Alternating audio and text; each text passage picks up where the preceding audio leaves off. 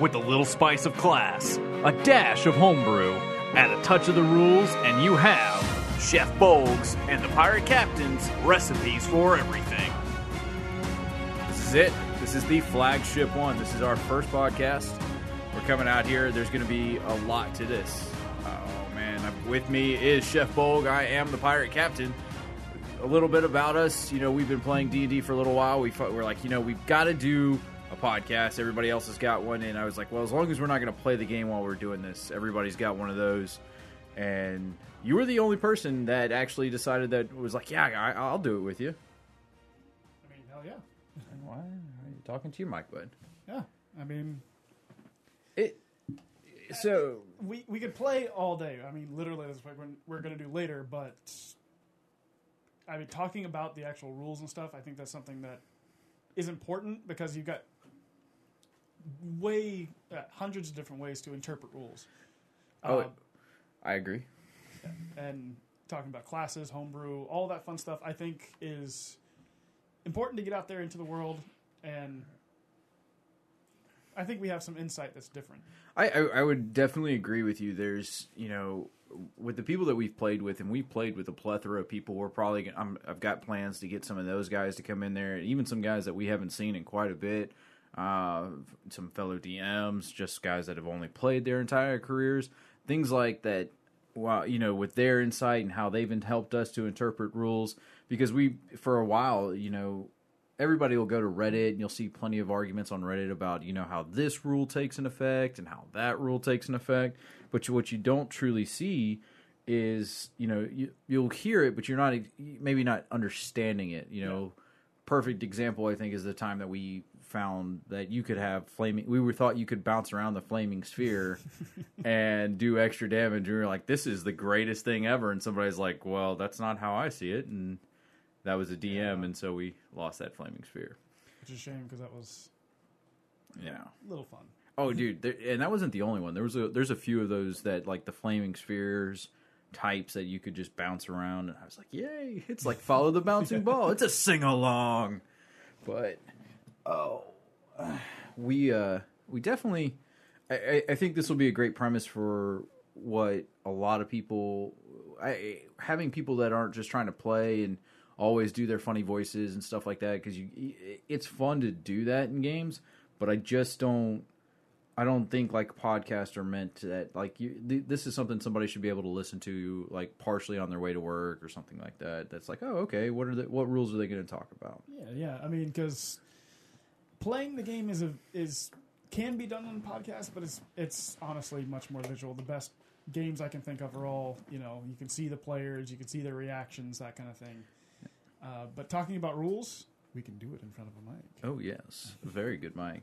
Oh, I do want to give a little backstory, like on why we decided. Like, I I think when you when you're playing the game, you become characters, and everybody has that one character that they truly love. And we, I, I definitely want you to tell the story of Bolg first because that one is a that's like your reoccurring theme. Like when people joke about you, it's because we know that we're going to see somewhat of this same character in all your future characters. So I want you to go ahead and tell people about Bolg. All right, so Bolg, also known as Chef Bolg. He is a eight foot eleven full blooded orc, full of strength and constitution, as one would, and he's also a barbarian. But he is also a chef. Uh, this all started because we were in a dungeon and I found a chef's hat and then placed it upon my head. From that moment on, the true Bolg was born. He had done some things beforehand, such as throwing a certain uh, kenku into a wall. I don't even remember that guy, that Kenku's name, but that was funny. that was just like that was my little like bombardier Kenku. I was like, "Yo, what can I make blow up right now?" Did, uh, didn't we throw you into a room with a Balor too? Yeah, and I think I ended up like surviving that too somehow. like I don't know if I talked my way out or if I was just like, meh. Yeah, yeah. No, you ex- you survived because we blew up. Oh, I blew up a lot of things. I even killed somebody with caltrops twice.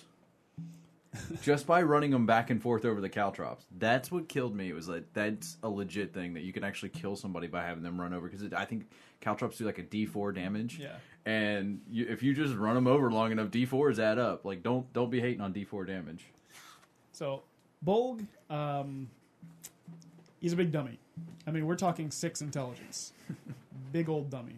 He talks with a with a nice, low, gruff uh, Cockney, and he uh, he has some catchphrases that that might pop out every once in a while, like "I did a thing," or uh, This is where your love of dad jokes started was with Bolg, and I hate it. I hate you for it because the fact that now I'll start going in and I'll do a dad joke, and I was like, God damn it, Bolg.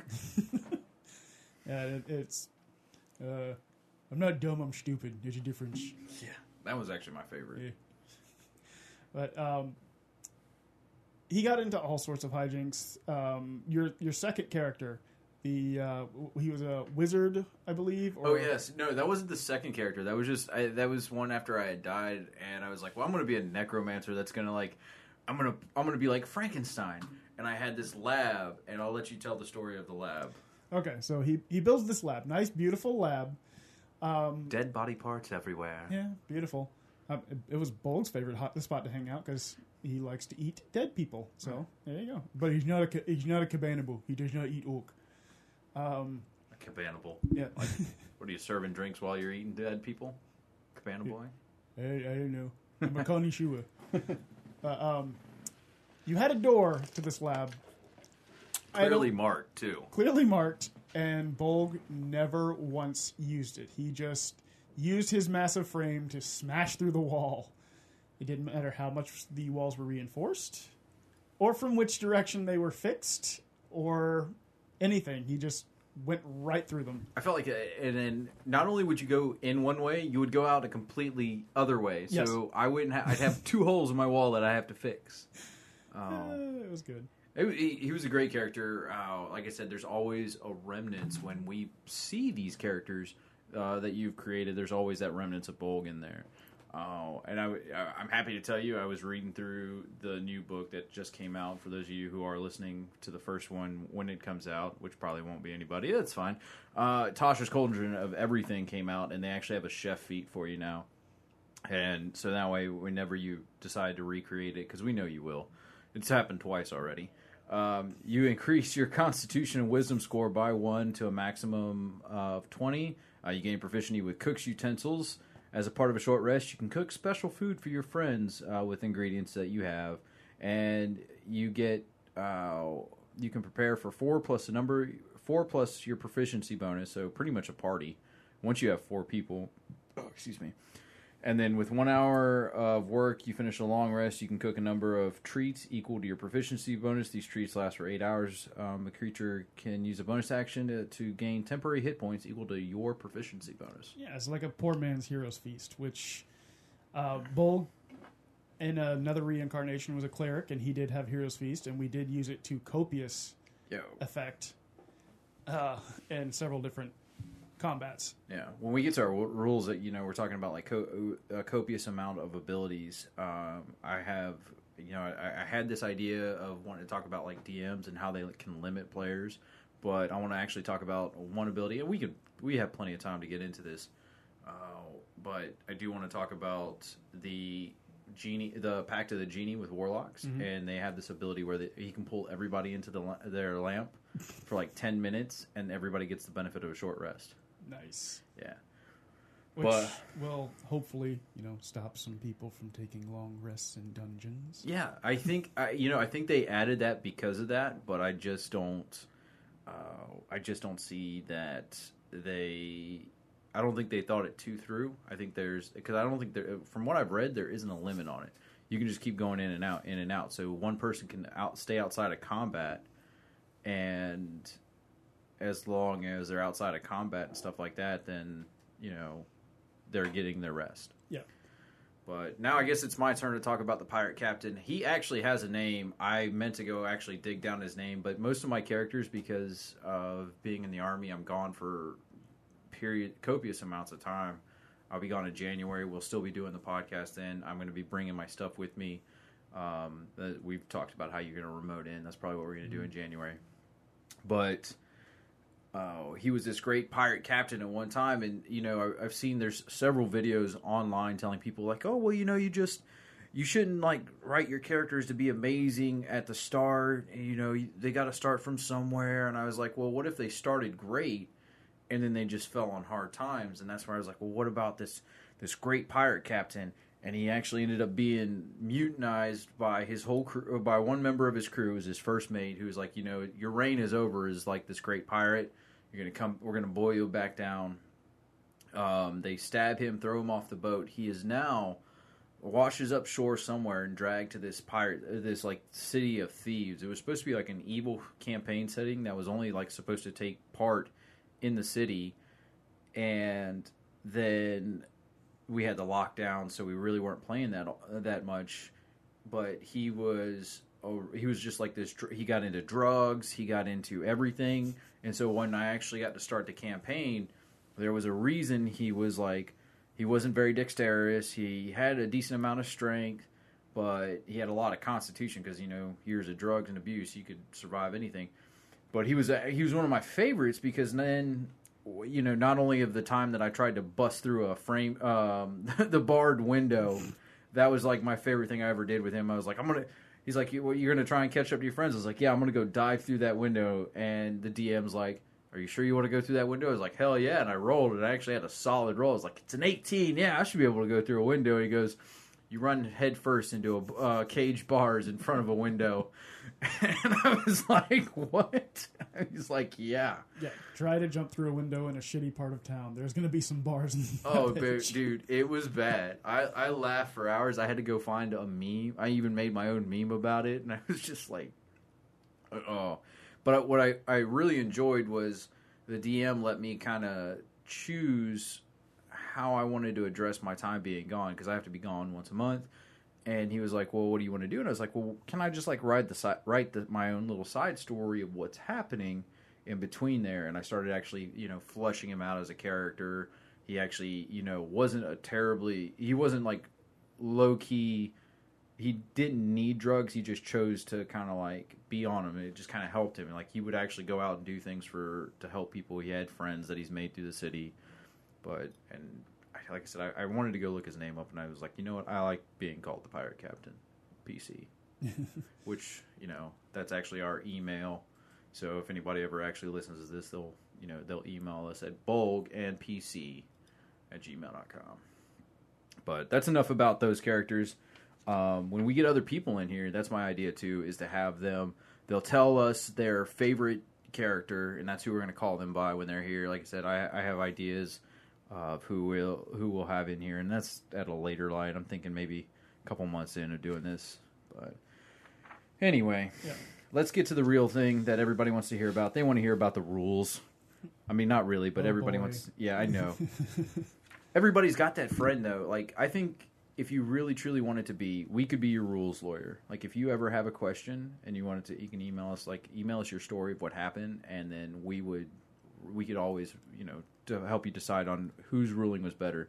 And we actually have our own set of rules lawyer, uh, ru- rules lawyers that we play with, but they didn't want to be a part of this. like, no.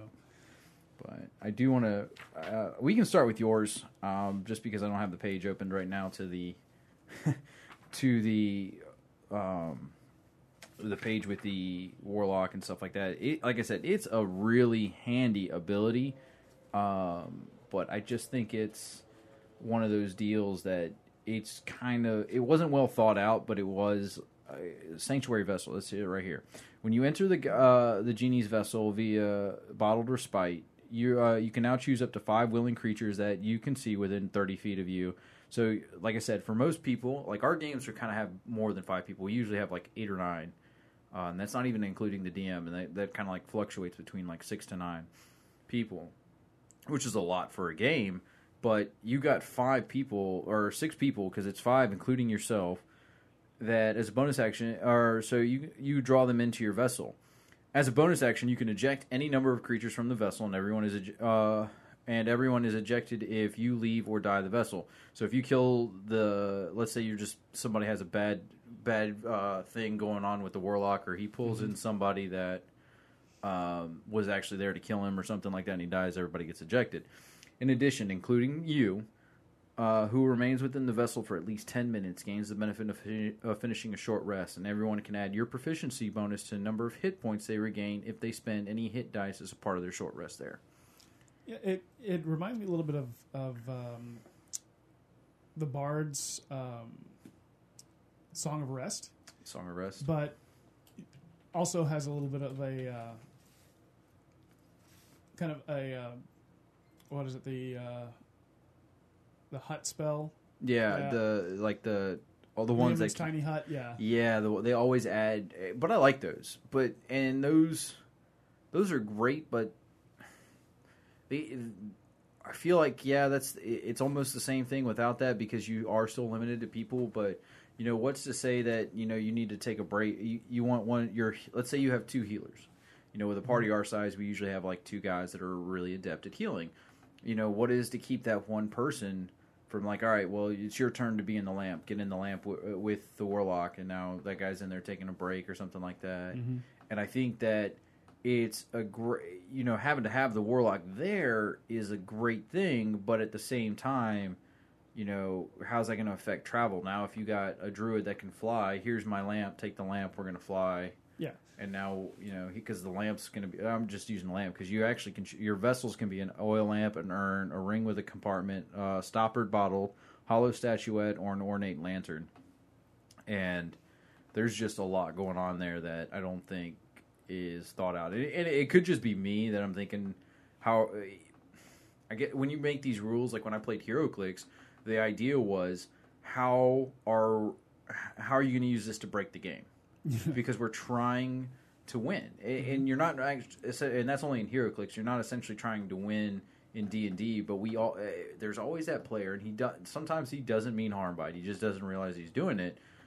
But how you know? I'll I'll freely admit sometimes I'm that player. I'll build characters that are there to win and, Yeah. and be the best in combat. But I always also try to role play. It is important to try and role play, my friends. Yes, yes, I would definitely agree with that. It's a role playing game. Like if you're there just to crunch numbers and stuff like that, you know, you could you can do it.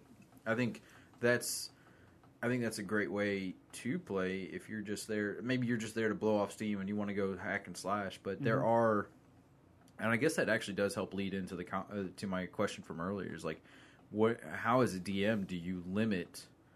Your players from doing that. Now we had that issue where uh, had to limit that bar- the the things with barbarians, where he had to come back in and go, "Hey, look, you guys have to be immune. You can't just be like resistant to damage because you're just going in there and hugging a red dragon, and you're not taking any consequences from it. You're just Uh, well, that specific instance was a uh, rather large chicken man who would uh, fly up with somebody in his grasp and then just drop them.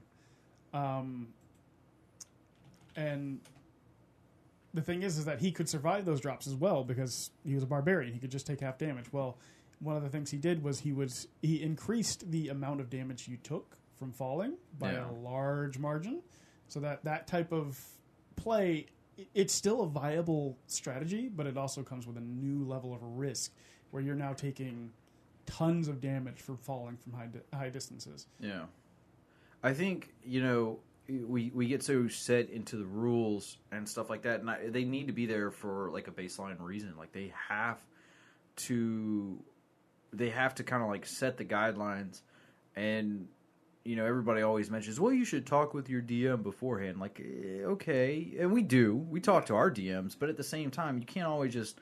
You think that talking to them is going to give them, you're going to get the answer that you want, but you know the rules are always up to their interpretation and the way i tell people even in the army is you know the regulations are always interpreted by the highest ranking person which in our case would be the dm you know just because and and you get this even in some of our games where um, somebody does something and the dm allows it and because he wants to kind of maybe he's wanting to see where the story goes or maybe he just doesn't even know the rule himself but then he goes you get the rules lawyer down the table that goes no no no no right here right here it says and and or you can't do that because it says and and or right here and you're like well hold on man let let the guy have his moment let him Yeah. let, let's see where this goes Sometimes the rule of cool is all you need. the rule of cool what the fuck Yeah, I mean, it's it's true, man. I mean, think about. Uh, I will go back to Bolg here.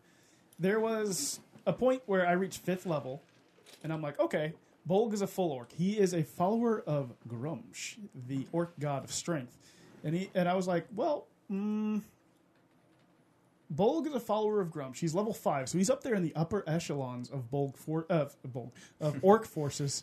And Bogue, he's a one Bogue force. he is a one bulk force. But uh, why not do what orcs normally do in service to Gruumsh? So what he did is he cut out his eye and became an Eye of Gruumsh. There's nothing in the books about doing that. Right. And yet our DM at the time said, you know what? Roll uh, roll me some uh, some dice there and, and uh, see if Gruumsh shears you. I rolled a 99 out of 100. Gruumsh heard my ass. oh, I would hope so. And- Yo, look, come on. And, there, there, and another moment later on, um, we had gone into a bar. The bartender said, "Don't forget to tip the bard." So Bolg walked up and flipped the bard's chair, breaking his mandolin, and now having to provide entertainment for an entire group. Um, so what I think he, that was my mandolin. was it your mandolin? I don't think it was. I don't think it was yours. I think it was. It was just a, a bard that was there in the tavern. Oh, Um, I, I, I played so many characters throughout there. Like I, my characters come and go just not because I, I, I don't know. I enjoy being a different character, and so I, I don't know. But it could have. You're right. It probably not. but it was a it was a situation where he's like, "Well, I don't know what to do. Do you have a pole? Do you have, do you have a ten foot pole that I could attach to the ceiling in the ground? Roll percentiles. Yep, they have a pole. All right, It's I'm going to roll for things to have. I'm going to roll performance. Natural twenty, the best strip dance that has ever been seen by an eight foot tall orc chef. you remember when uh, when I was like side DMing and stuff like that, and I got you guys to do the most awesome tango ever. It I was do, right yeah. before Christmas and stuff like that. We were just kind of like screwing around. We were having a good. I was like, well, now I need to see you tango. It's a dance off, and both of y'all rolled nat twenties, and I was like. Well, if that isn't the most amazing tango, and he's and you and the guy in question that was with you, uh, got up and were like dancing around, and it was the best part. Like there at the the store that we played at, was, Yep. it was wild. There was not a dry pair of panties in the store. Oh no, I, I'm, I was creaming on mine all, all hard. So here's here's where we get. Uh, I want to talk about it, uh, the DM's rules. I went and pulled up the page. It said you had to make grapple alternate rules for, like you said, no creature more than one size larger can be grappled, regardless of skills, feats, or abilities taken. Uh, really not alternate. uh, Really uh, not an alternate. Just restoring uh, as written. All monsters have athletics and acrobatic for the purpose of grappling saves for grapple attacks only if uh, if only if listed in the um, monster manual. I think he was just he really was trying to keep just one game breaking move, and it, like I said, he when he created a character, he wasn't trying to be game breaking. I think he was really just doing it for fun. Most of the times when we create these characters, that's what we try to do. I don't, you know, I had a warlock that talked to a talking skull, no one else could see, but then I found a way to like summon demons the entire time and have demons. I was like mm-hmm. a warlock from World of Warcraft. I was like, this is my demon. He works for me. And, you know, we kind of let it be to a certain point. Like we knew that if it got too more powerful, then it would be kind of like game breaking. But he had to go in there and add these things. And as DMs, I feel that it's, you know, you have to do these things because you you start taking away from the other players at your table. Like you really truly lose that ability for other players to have fun because you know doing a high amount of damage to some people is a lot of fun. It's probably you know you have those like you were saying you have those characters that are there. What did they do? I did a whole I did a buttload of damage. Yeah, you feel good. But if you got one dude that's killing everything every time because he goes and he flies them up to the ceiling and then he drops them down and then he flies them up and he drops them down and they're just like being bludgeoned to death that way and you're like, cool, I guess I'll just uh, loot the bodies. Yeah, I mean that that is also a little bit on the players though, because that same game, my character went from a bow using single shot type of guy who was more interested in taking the money to well now we've got one person who's dropping bodies from a large height and we're not getting the bonuses for certain abilities that we need for uh, harming things Right. so he turned into a faux gunslinger with two hand crossbows that was just firing bolts left and right with crossbow expert And that, I mean, that's a pretty good way to get around it. But what about the players who just like had this like kind of like this goal in mind for this character? Like, let's say the pirate captain would have made it to those games because I was out on those COVID orders at the time.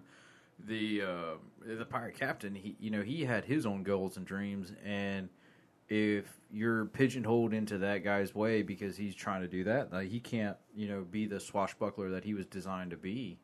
I mean, you're really taking away from him being a pirate. Now you're just making him a guy that's like, all right, cool you know how how are you supposed to address that so i think dms truly needing to you know there are yes the rules say this they say um, wood elves have to be elves? It's kind of there in the name. But he's like look if you're a human who believes he's a wood elf and you've lived with him your your entire life you could probably i could probably understand you're you're not going to get dark vision but i would give you their racial feats or maybe their racial and you can actually bonuses yeah. Yeah, which you know they changed that in to- in her cauldron of everything, which is actually a really cool thing that they did. How they changed race. I thought it was going to be mm-hmm. like I thought it was like on the means of being like super PC, and then I started reading it and understand and thinking about it more, and I was like, oh no, this is actually really cool. It makes a lot of sense. But I think that you know the DMs being able to go outside the rules and make those things like you know our DM has his special rules for his campaign that go outside of you know what the book says. Here the book says this, this, and this, but you know this, this, or that. Yeah, even in our current campaign, we've got two players, myself included, who use sharpshooter, and it is it's devastating. Uh, stuff doesn't last very long when both of them are targeting the same thing, especially since mine uses extra poison and his is a ranger. You know, getting those ranger abilities like uh, Colossus Slayer and all that kind of stuff. Right. So the other members really don't have much to do if we stand back and just take everything out from a distance Yeah. um, which I understand. I, it's if you've got more than one person with sharpshooter, yeah, it's a bit of a problem. So I think uh, next next uh, campaign he may switch that to the you can only do it once per turn, which is it's fine. Yeah. It's literally you could. It's like the old uh, the aim feat uh, that I don't know if it's in Tasha's because I haven't gotten the chance to look through It's it entirely. But it was uh, you got down on one knee and you fired a shot. You took your bonus action to actually f- reduce your speed to zero and fire an, an extra powerful shot. If you make sharpshooter like that, I think it balances out Yeah. instead of saying every shot is a sharpshooter shot. yeah, because you know to think about it, like when you have that extra action as a bonus action, six seconds and six seconds is a long isn't a long time. It's a long time. Like when I started playing like MOBAs and even like uh, MMOs and stuff, I realized how long a second truly is. But uh, six seconds in combat is a short amount of time for you to do a whole lot. So to think that you're gonna bonus action, you're six seconds, you're gonna be able to notch two arrows, line that shot up perfectly, and do that. And you know, I, I'm a very reality based kind of person. I try to base most of my the rules and things that I do off reality with physics and things like that. I am terrible at physics, but I like to think I have some understanding of it. Uh, e equals mc squared, you know, all the fun stuff. But I think you know when we start thinking about that, we we kind of like lose. We're, we're in a fantasy world, so why couldn't you do it? Why couldn't you be able to fire? uh, You know, notch two arrows and fire them perfectly? But at the same time, you know, we need to make sure that other players are getting to have some characters. That's they love the thrill of battle. I love playing support characters.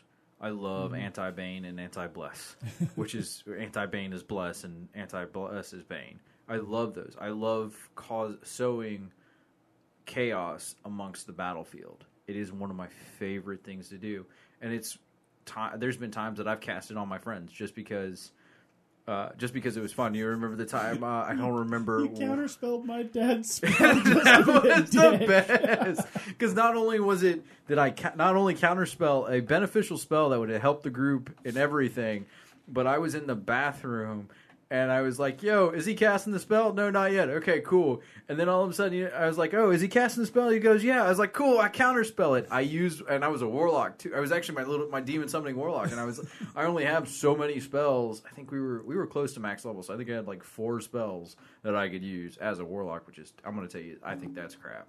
I think warlocks need a little. We got the evocations and we got Eldritch Blast, but I think we need a little bit more extra spells.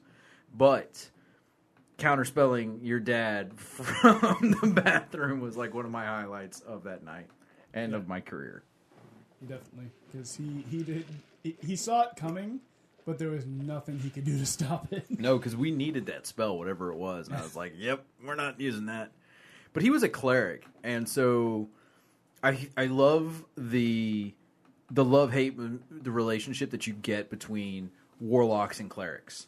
Yeah. And I think when your dad plays a cleric, and me and your dad have that same love hate relationship.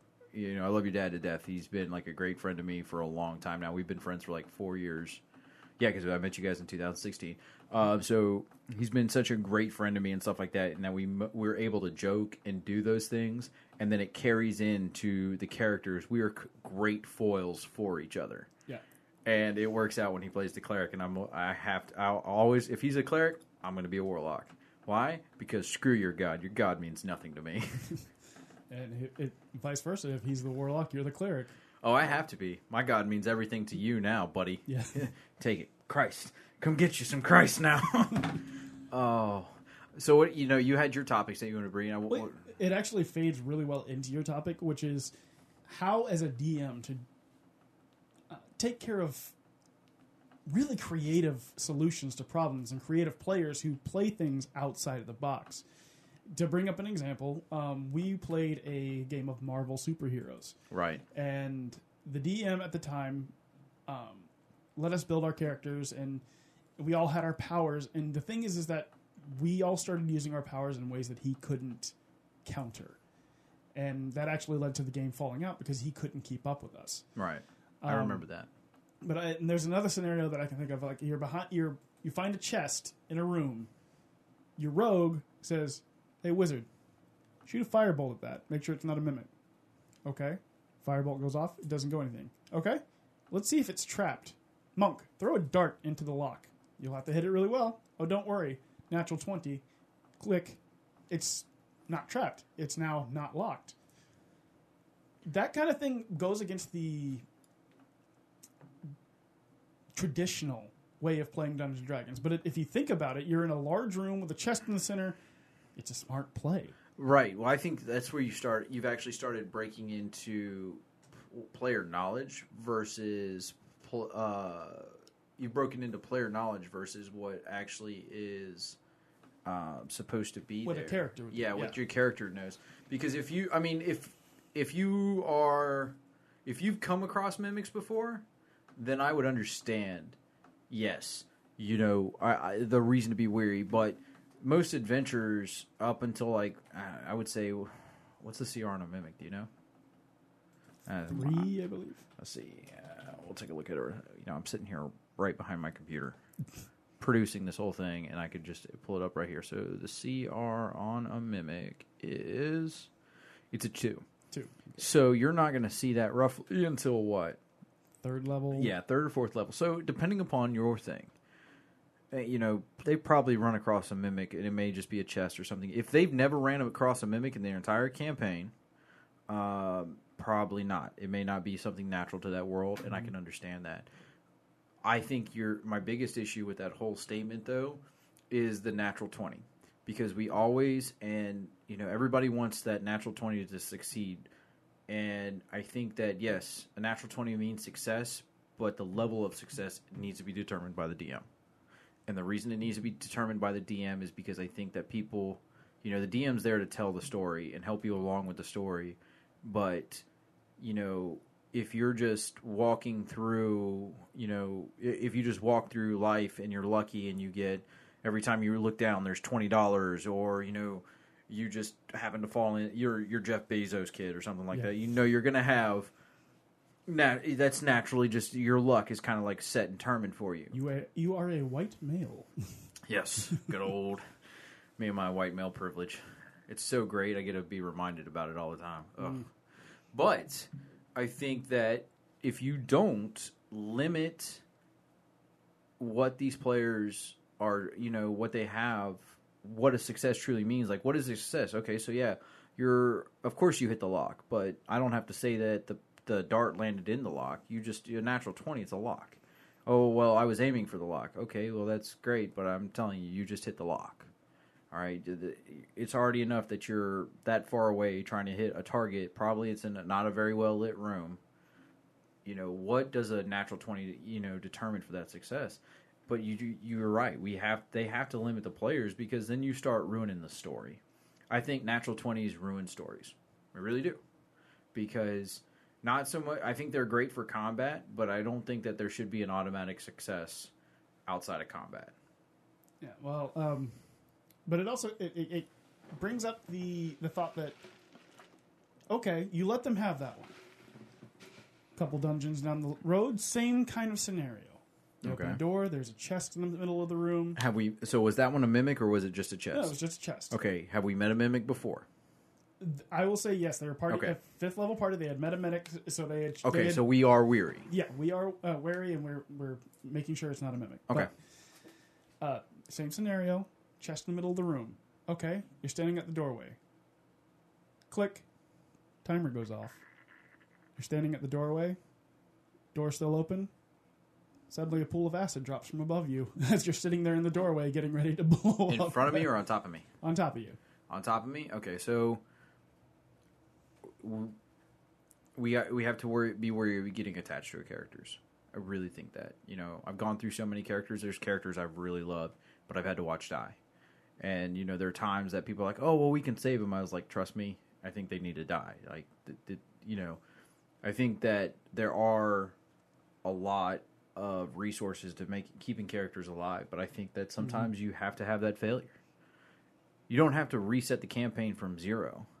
You know, you can still, you know, by the time you're fifth level, you've already told people about your campaign, what you're trying to do, what your whole mission is out there. So there are people that are probably on your cause that you know you could reset, go back to just a couple, you know, a few levels back, start again. You know, these are guys that you were sitting in a bar with one night, telling the stories about how you're out there to find the law, the orb that's going to stop the lich, or whatever your campaign's about. Mm-hmm. And now these are your new characters. Now you've got to pick up where your guys just died in the gelatinous acid.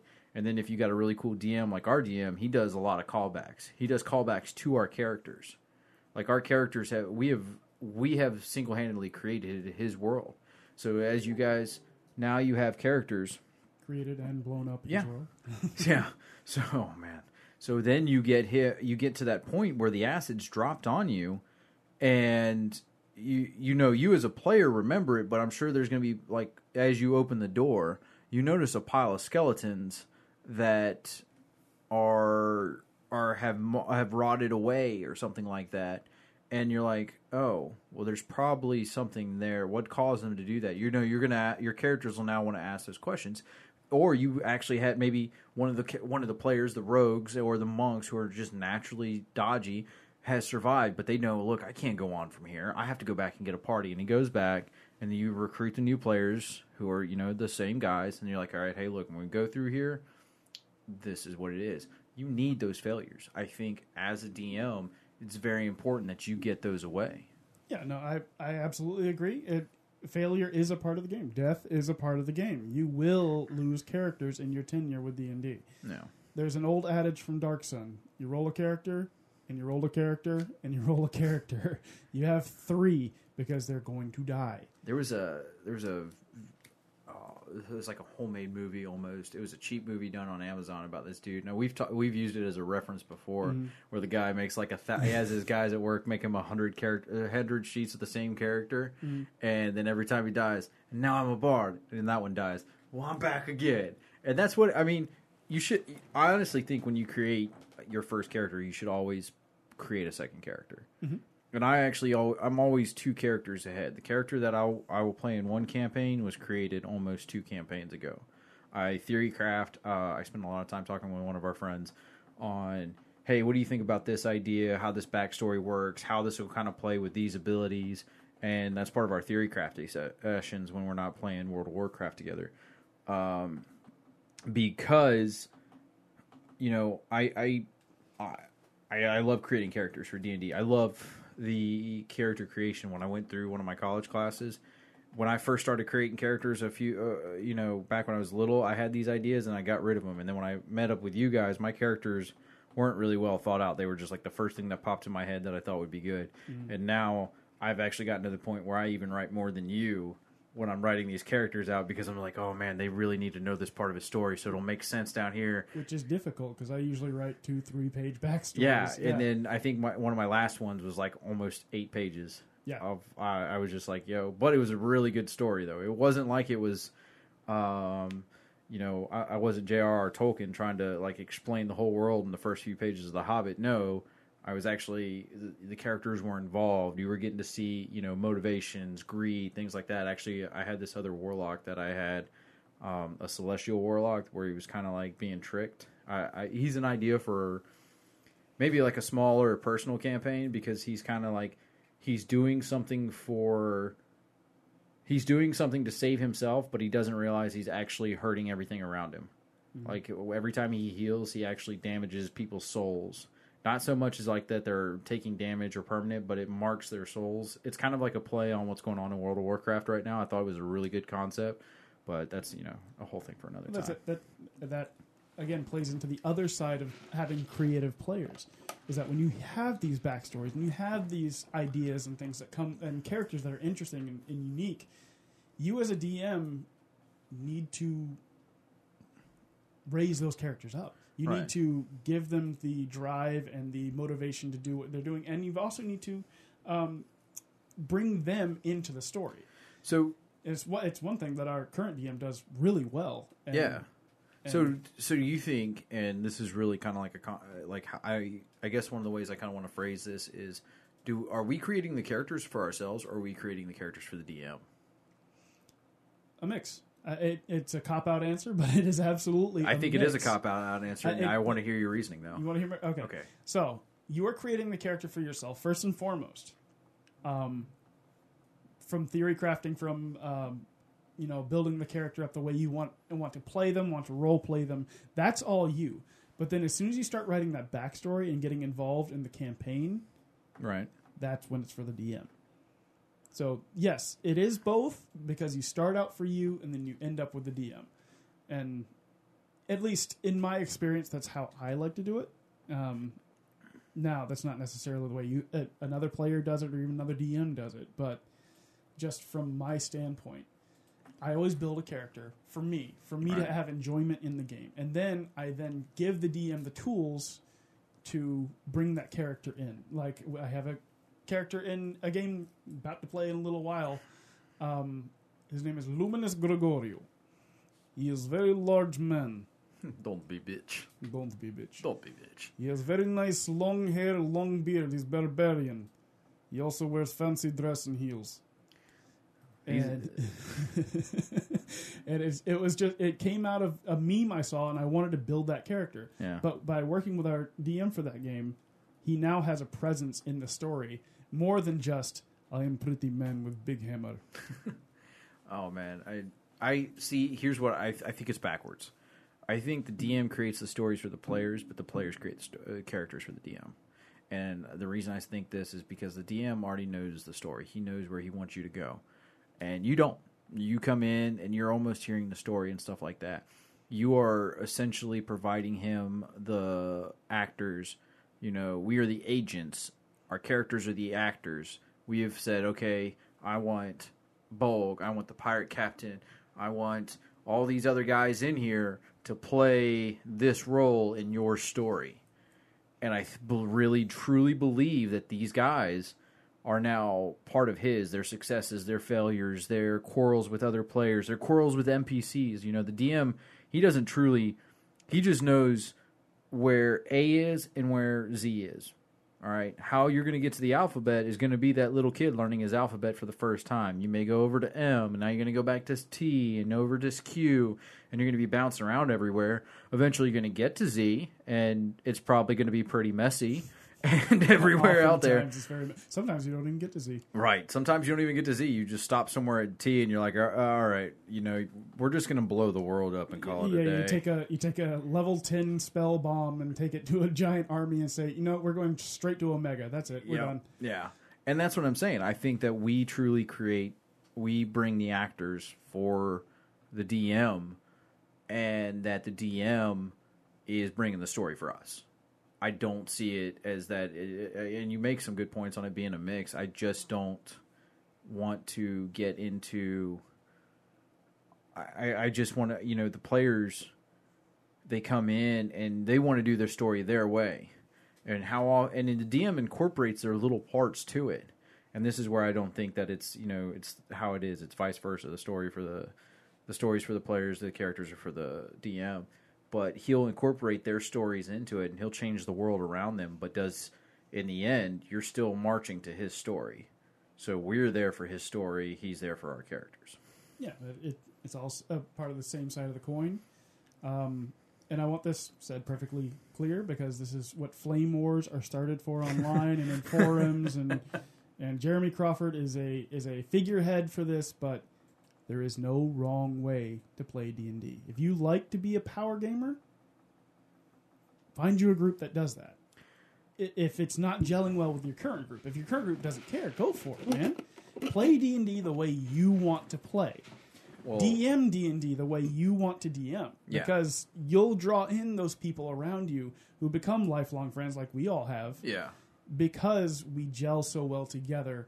Even when we don't get uh, agree with the, characters, uh, and we've done this. Um, another player and I have, have actually got, literally had characters at each other's throats, but afterwards we're like, "Mm, "Yeah, man, don't worry about it. It's it's it, all player." I, I can still probably go back in and dig through the messages where you're like, "Hey, man, I just want to apologize about that." It's like, dude, fuck it, dude. It was just a character. I, I think that people need to. I think people really do need to come in and realize that, like, it is just a game, and I think that if we, there, you, there is no wrong way to play this game, but I think there is wrong ways to address how people are, or there's wrong way. There's no wrong way to play the game. There's a wrong way to be a player of the game. I think that's the that low- I can, I yeah, I can agree with that. If all right if you are causing disruption to the point where you're uh, making things bad for other players and for the DM, you're playing it. You are playing it incorrectly. there's there's nothing wrong with sowing a little bit of chaos. Like I'm I'm very good about creating characters that just know how to and it's not that they're bad characters, they're really good. They do the things that they're supposed to do. But there's a difference between going in there and causing a little bit of chaos here and there, and then there's ones where players who um, you know, we were talking about uh, the Blade Singer here beforehand. We knew this player that just thought the Blade Singer was the world's greatest character, and he had to tell everybody about why he was so great. And he always wanted to make sure that he was that great, and he was always going to be the best. And I got to the point I was like, "Look, man, I can tell you three ways right now how I can beat a Blade Singer without even trying. Three ways, because there's nothing you can do about it." Yep. And it, and it like lost it, and it got to the point that I just had to stop talking to this dude because every time I talked to him, I started like it started driving in on me, and I was like, "Yo, this is not the best way to play the game." You know, we should be coming in here, and I shouldn't have got onto him like that. I'll, I'll be honest, but at the same time, I, I needed him to kind of calm down and realize what he was doing. Like he was really kind of ruining the experience for us. There is a wrong way to play this game, uh, a wrong way to be a player of this game, not a wrong way to play the game. Because you know, right now I know of two ways to play D and D. There is the traditional way that we play, and then there's the way that Dan Harmon plays with his friends. Which, if you've ever seen Community or Harmon Quest, they play it in a way that's really weird, where the only person who actually rolls is the DM. You just tell the story. I think is a more creative way to tell the story. Mm-hmm. I think it doesn't require as much. It, it requires a little bit of help. You still have to create character sheets and things like that, but I think it, it it's more of a storytelling version of the game versus telling it in the version of you know where ours are kind of like the players are I feel like the players have more of effect on the story in Dan Harmon's way than ours do because you know they're telling them how they want to go about the actions and the DM just kind of like goes along with it. It, it. it requires a little bit more improv. And, and in that case, the it's the rules are more of guidelines than they are of actual rules, which is it's a viable way to play the game. Again, it's it's up to your DM, it's up to your group, it's up to your players how they go about playing the game, and that's really what this podcast is all about. How we, as veteran players, veteran DMs, how we see this Yeah. and how we play, how we DM, and really, it's it- it is a traditional style, but I think we bring enough uh, panache to it Yeah. Oh, that it's panache. it's different.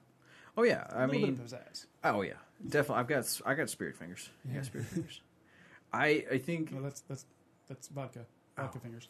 Ooh, vodka fingers. I I do I do see that, and I think that you know as we kind of go in and we try to like dial in more on this on this podcast, you know, we talked about we didn't talk about any certain rules and stuff like that. We talked about mostly about theories today, which isn't bad. Um, I think I think if people understood it from the DM's point of view, they would understand why they let certain things go, like why you know why a DM will let a character's rules or let, let a character do something regardless of what the rule says because he wants to see how it plays out. Mm-hmm. Because it could be good for his story. You know it, this could lead into a reason. Like if let's say the pirate captain was able to go through the window and everybody's like well there was bars on these windows when i tried breaking in and he goes well the pirate captain's just this big hulking dude because he was he was a uh, he was very much based off uh, the cool and build from World of Warcraft because I like their atmosphere. I love their pirate theme, but they um, he was a bigger dude. If he'd have gone through there and we'd have found out that there was like one of the guys that we were looking for. This was like a front house for their like drug smuggling operations, and now we know where we can go but raid their house and things like that. I think discussing these rules and saying, "Hey, yes, it says and or or, but here are the situations that we've come across that says, why do you have to do it this way? Why can't we go and do it in a way that says this, this, or this? You know, and uh, you know, next I wanted to focus in like we spent like the first few minutes of this one. I really wanted to tell people who we were. And we did that. We did a really good job. You got to say, "Hey, look, I'm Bolg. This is what it is." You know what we really didn't truly say is like, you know, how long we've been playing, a little bit more about us, and I think we could spend the last Instead few of, minutes yeah, of that. instead of our characters, uh, us as individuals. Right. I, I mean, we are important as individuals, but I think on this podcast, I want people to kind of bring. I, I want them to bring their favorite character because I want them. You is kind. You is important. Ow, let's not get ahead of ourselves. I'm smart, kind, and important. I'm important.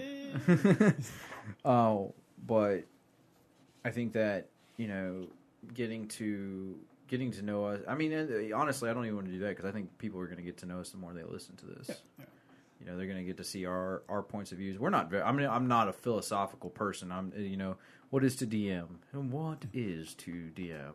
Mongo only pawn in game of life. Yeah.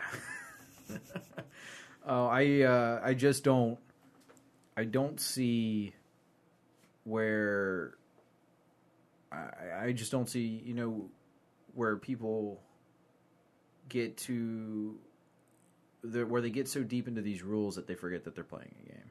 Yeah.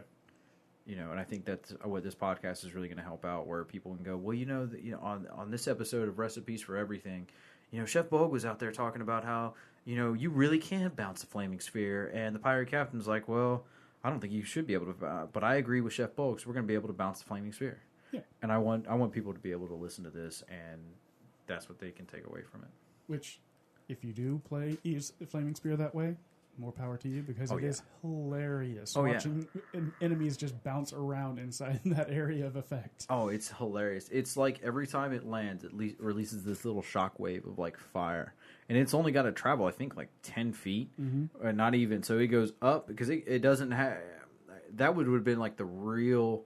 If you really wanted to limit it from doing that, I think that's actually something you could do. Is you actually have to make it move laterally. It can't move Can't move- horizontally. yeah, can't move ver- vertically. Yeah, Or yeah, Uh, sorry, horizontally. It can move laterally, but so God, God forbid it moves horizontally. but even that, you can just back it up and ram it back into. Well, see, a lot of times I would summon it in the middle of people, Yeah. and so you couldn't move because it can't just travel through people. It has to, it stops whenever it hits a solid object.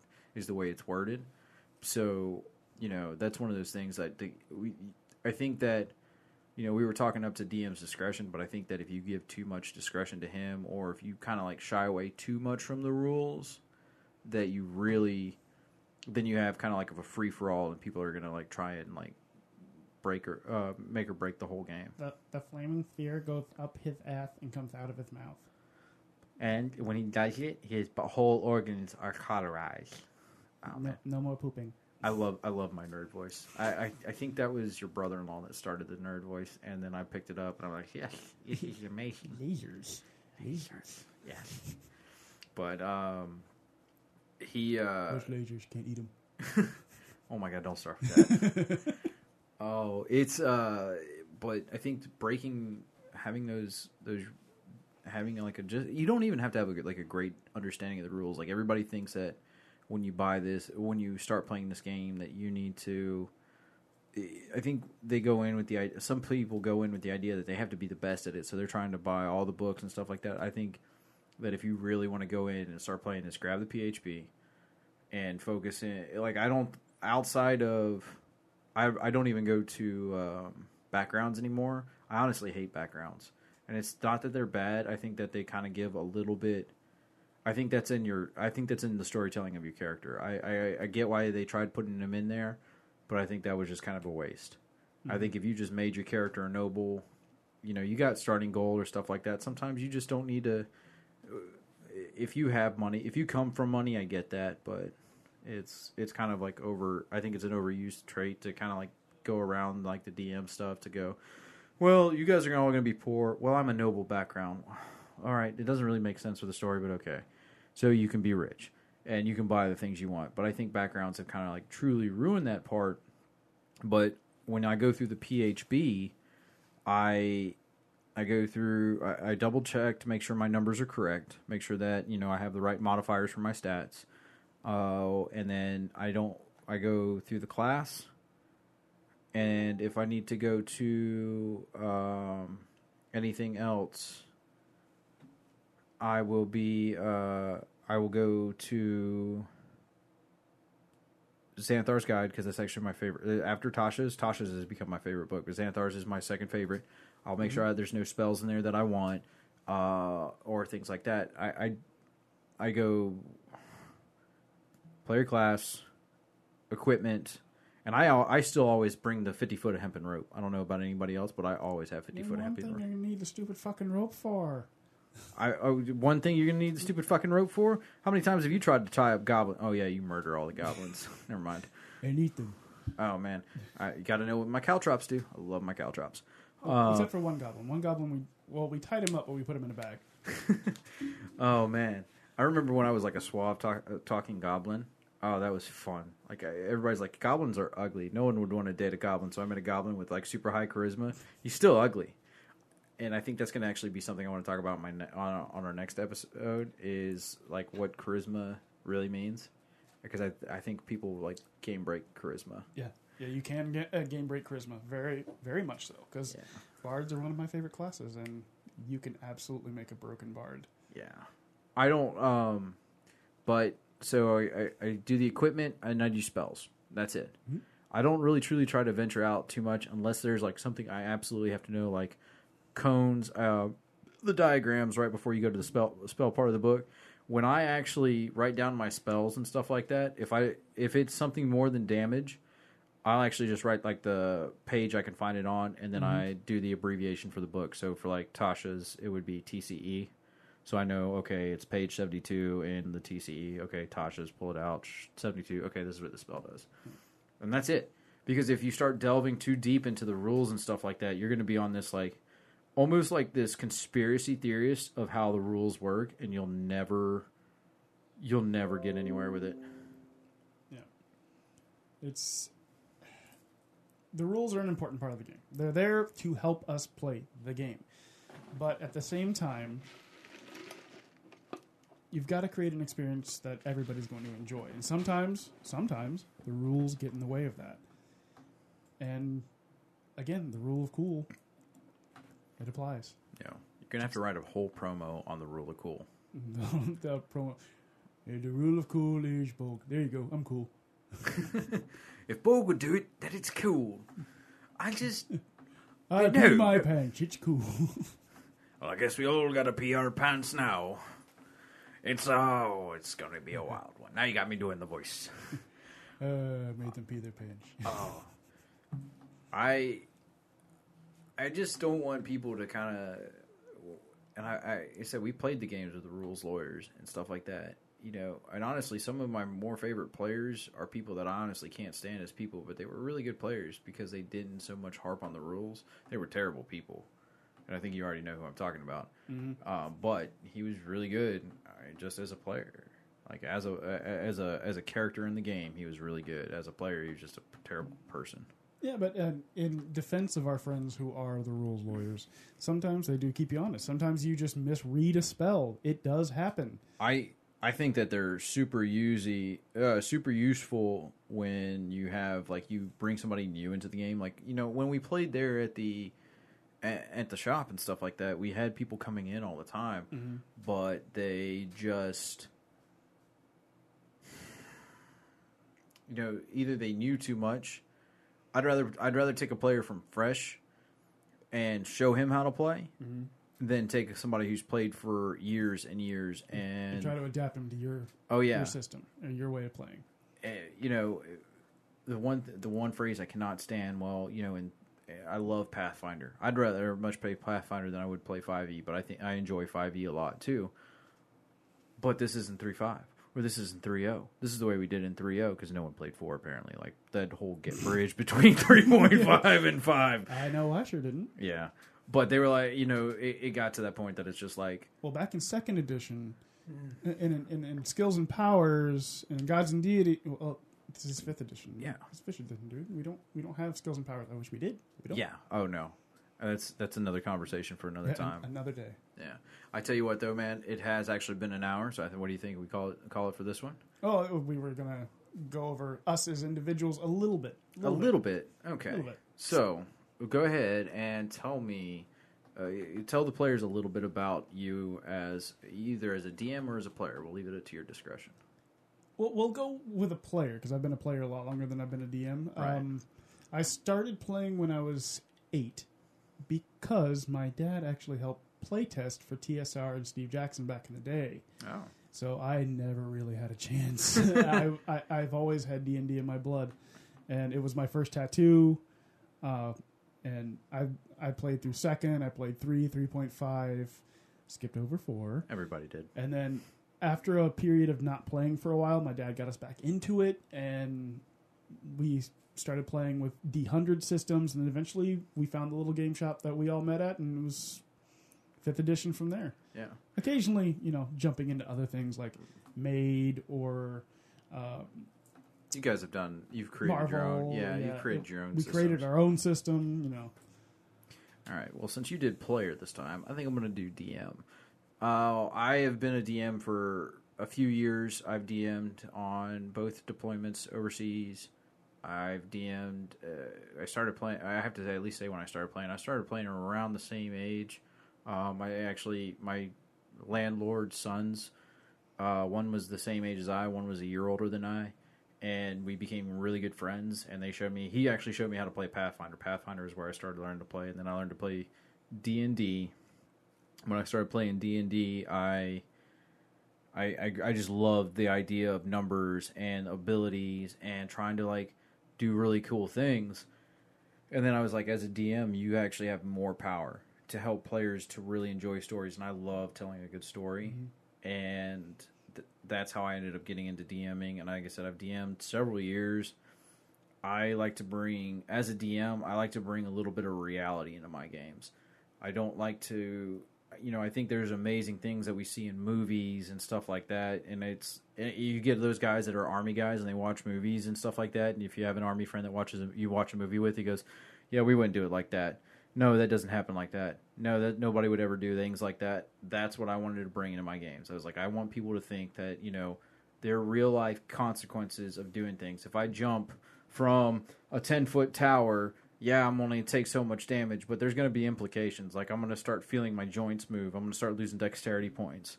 So You're gonna twist your ankle when you when you land. That's Right. where the pain comes from, buddy. yeah, you've got to have. There's got to be real life consequences to your th- actions. Otherwise, you know, you're not really truly thinking. You're you- you're just doing it because of. You're just doing it because you you know it's easier for you. You know you don't want to take the time. You want to get right there in the action, but you you have to understand your consequence to action. So that's where, that's the style I DM. That's how I like to be as a DM. Is I, I just like to bring reality. I'm willing to bend with rules in a lot of areas that you know because I want to see where things play out. Mm-hmm. I I will give you the options if it's something that I think is going to absolutely just break the game. Then I'm probably going to tell you no. But if it's a simple thing of, you know, hey, I just uh, I just want to try this real quick. Let's see how it works. Okay, let's see. And as you, I cast the fireball onto the mimic chest. The chest explodes, coins going everywhere, potions. You see a scroll ignite inside the a scroll flop out of its mouth as it ignites in the fireball, ca- uh, causing another explosion right there. More coins and fluids jump out everywhere. And as your friends scrounge around to gather the quick flying gold coins, you realize that there's diamonds and everything else. And I just want to give them the chance to, you know, something cool. For something, sometimes something little can be something cool, and that's how I, as a DM, like to play. Yeah, and I mean that. Yeah, that was the next step. Is that you know that chest? It it might just have an AB fireball and might be very very flammable, and suddenly that room is a large explosion. See, and I'll even add the physics to that, and that's what I loved about. I don't know if you've seen the anime Goblin Slayer. I have yes. Do you remember when they threw like the finite sawdust inside the room to kill the uh, Balor? I was like, yeah, that's how you do it. Use your science, you silly science people. So, with that being said, I think this will actually be the end of it. Go ahead and say goodbye, Bolg. Goodbye, Bull. And that'll be it for me, the pirate captain. You have been listening to Chef Bolg's and the Pirate Captain's Recipes for Everything. Be sure to catch them bi monthly wherever you get your podcast from. You can email them at bolgandpc at gmail.com, and remember, when all else fails, you can blame it on the gnome.